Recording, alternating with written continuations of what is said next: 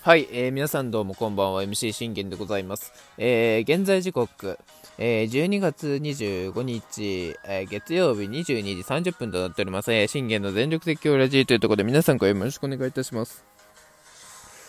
えー、この番組はオリファン歴、えー、11年目の私信玄がオリックスの試合の振り返りから、えー、なんだっけ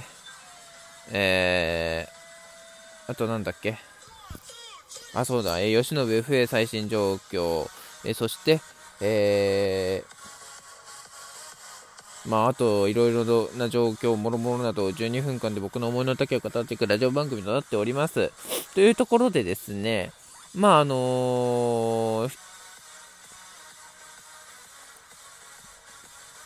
ひとまずっていうところではあるんですけど、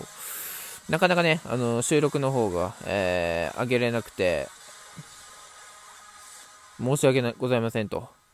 いうところでございます。はい。あのー、何について語ろうかなという内容がね、最近本当になくて、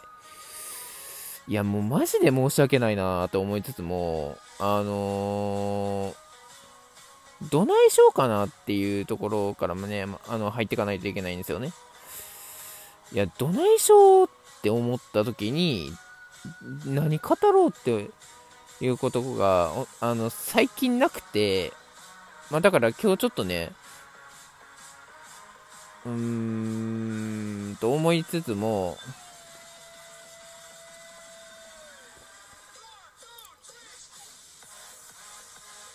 まあちょっと前にね、語れなかったこと、ちょっと語っていこうかなと思います。はい。えー、オリックス、山本由伸譲渡金はなんと72.4億円と、ドジャースと歴史的大型契約、えー、昨年オフの、えー、吉田と合わせて90億円近くゲットというところでございまして、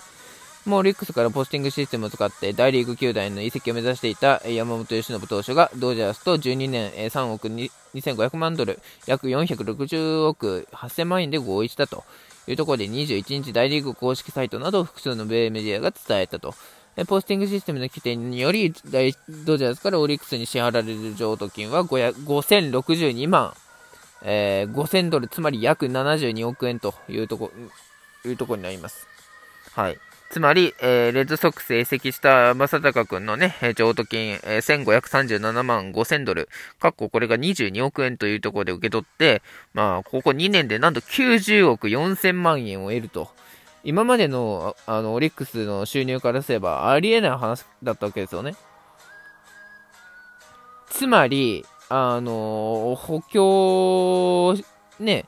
まあ、し放題と言っても過言ではないと。いうところなんですが、もう一つね、ちょっと面白い話があって、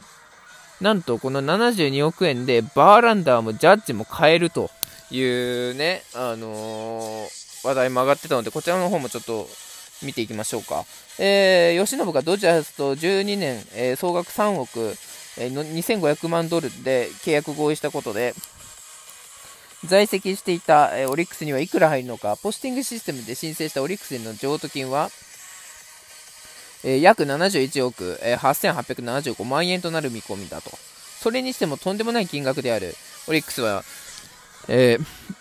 吉信の他に、サチアが日ハムへ FA 移籍したものの、この72億円さえあれば、どんな大物メジャーリーガーであろうと連れてこられる。超大型補強という夢が膨らむ。まあだからここね、あのー、結構考えどころではありますよね。えー、例えば通算214勝で最多勝4度、奪三振3度のマックス・シャーザー、えー、メジャー通算257勝を挙げているジャスティン・バーランダーの2人の投手は今季メジャー最高年俸の61億円だがきっちり支払えると。今回の総額はゲリット・コール、えー、の9年3億2400万ドルを抜き、投手代史上最高額となった。そのコールの年俸は約43億2000万円といったところで、日韓現代がまあ語ってはいるんですが、で打者ならば2022年に62本塁打を放ち MVP を獲得したアーロン・ジャッジは野手最高の48億円72億円で十分にお釣りが来る計算というところなんですけれども、72億円もあれば補強し放題、そんな大金がオリックスの懐に入ることになる。まあだからこの補強をどう取るかですよね。投手に全振りするのか、野手の方に力を入れるのか。まあ、ただ、僕のね、あの、望みとしてはですよ。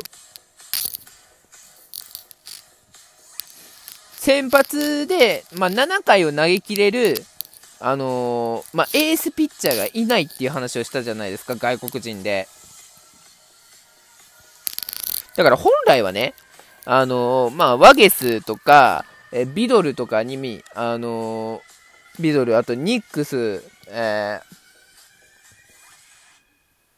ー、ニックスじゃねえわ。誰だ？あ、い、あニックスは言ってはいけませんでしたね。ごめんなさい。あの、NG ワードでした。すいません、すいません。っていうところなんですが、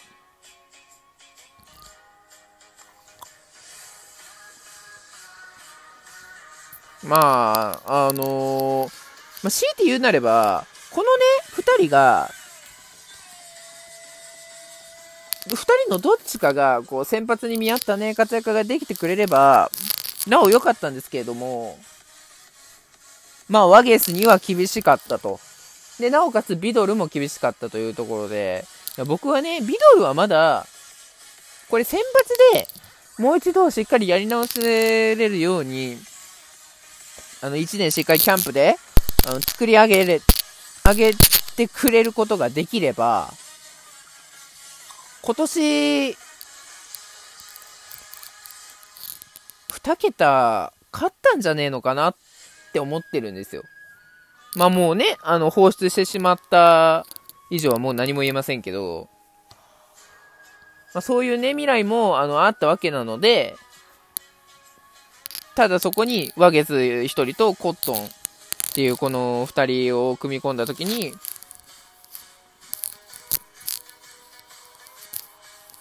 やはり弱いんですよね。どうしてもやはりこう、先発で、うん、ね、7イニング投げ切れるピッチャー。まあ、9イニング投げろっていうのは言ってないですよ、別に。まあ、ね、9イニング投げて関東完封しろっていうのは別にもう僕はたまにでいいっていうのはずっと言ってるので、ね、こう、本気で完全エースを狙いに行くとか、ピッチャーのタイトルを狙いに行くとか言うん、ね、あの、宮城くんの人、宮城くんみたいにそういうこと言うのであれば、じゃあ、あのー、もうほとんど勝つピッチャーになるためにも、関東完封はもうね、当たり前のごとく目指せと。ね、あの、こう、厳しく言えますけど、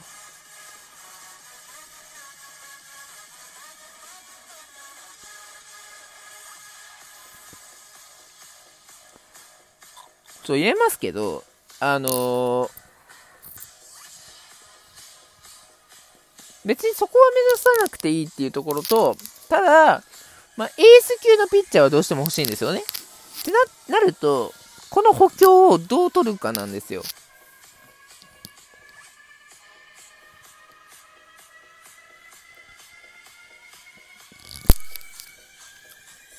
そのスターを連れてくるのも、もちろんあのね、メジャーでこう、現役のメジャーリーガー、だけれども、まあ30代とかいうのは、まあ、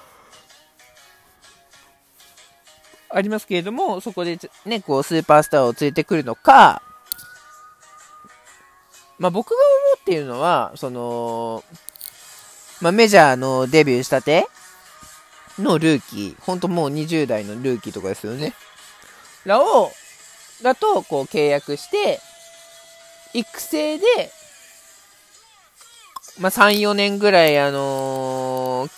みっちりと、ね、鍛え上げた上で、まあ、5年目、6年目で、あのー、咲かせてもらえればなっていうのは僕は思ってます。だから、その、若い子は取ってほしいなっていうのは思うんですけど、でも、やはりね、日本のプロ野球よりも、若き世代らはどうしてもメジャーの方にこだわる。なぜならば、あの、プロ野球よりもメジャーの方が上だっていうのはもうね、ずっと証明されてるわけですよ。WBC で確かに日本はアメリカに勝ちました。その世界一は、あの、国じゃないですか。でも、国じゃなくて、その、なんていうかな、その球団球団で言うなれば、やはりどうしてもメジャーの方が上上の階級にはなるんですよ。だから WBC 関係なく MLB が NPB よりも上だというのはね、間違いないわけですよ。じゃあそこを補うにはどうすればいいのかってなると、やはり、あの、7イニング投げ切れるピッチャーが欲しいわけですよね。もう先発の仕事を十分果たせる、あもう勝てるピッチャーが欲しいんですよ。外国人エースが、僕は。だから、あの、バウアーという存在は、僕は目をつけとくべきだったんです。ね、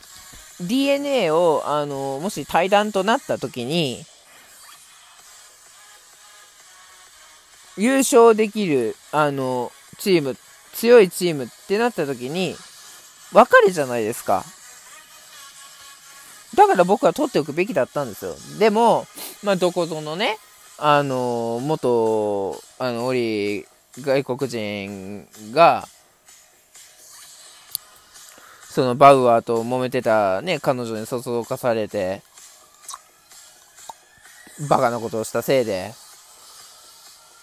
嫌悪感を抱くようになりなりましたからね、バウアーは実際に。だから、今、バウアーは間違いなくあの、オリックス・バファローズを嫌ってるわけですよ。我がオリを嫌ってるわけですよ。そりゃそうじゃないですか。ね、そんなことまでされ、され、して、ね、あの、そ、それ、その一、一つの、あの、悪巧みのせいで、オリが悪いものに扱いされる。こんな問題本当に起こしてほしくはないと思いながらもね。まあだから、あのー、このね、えー、9、まあ夢が膨らむなというところでね、あ、時間です。終わります。バイバイ。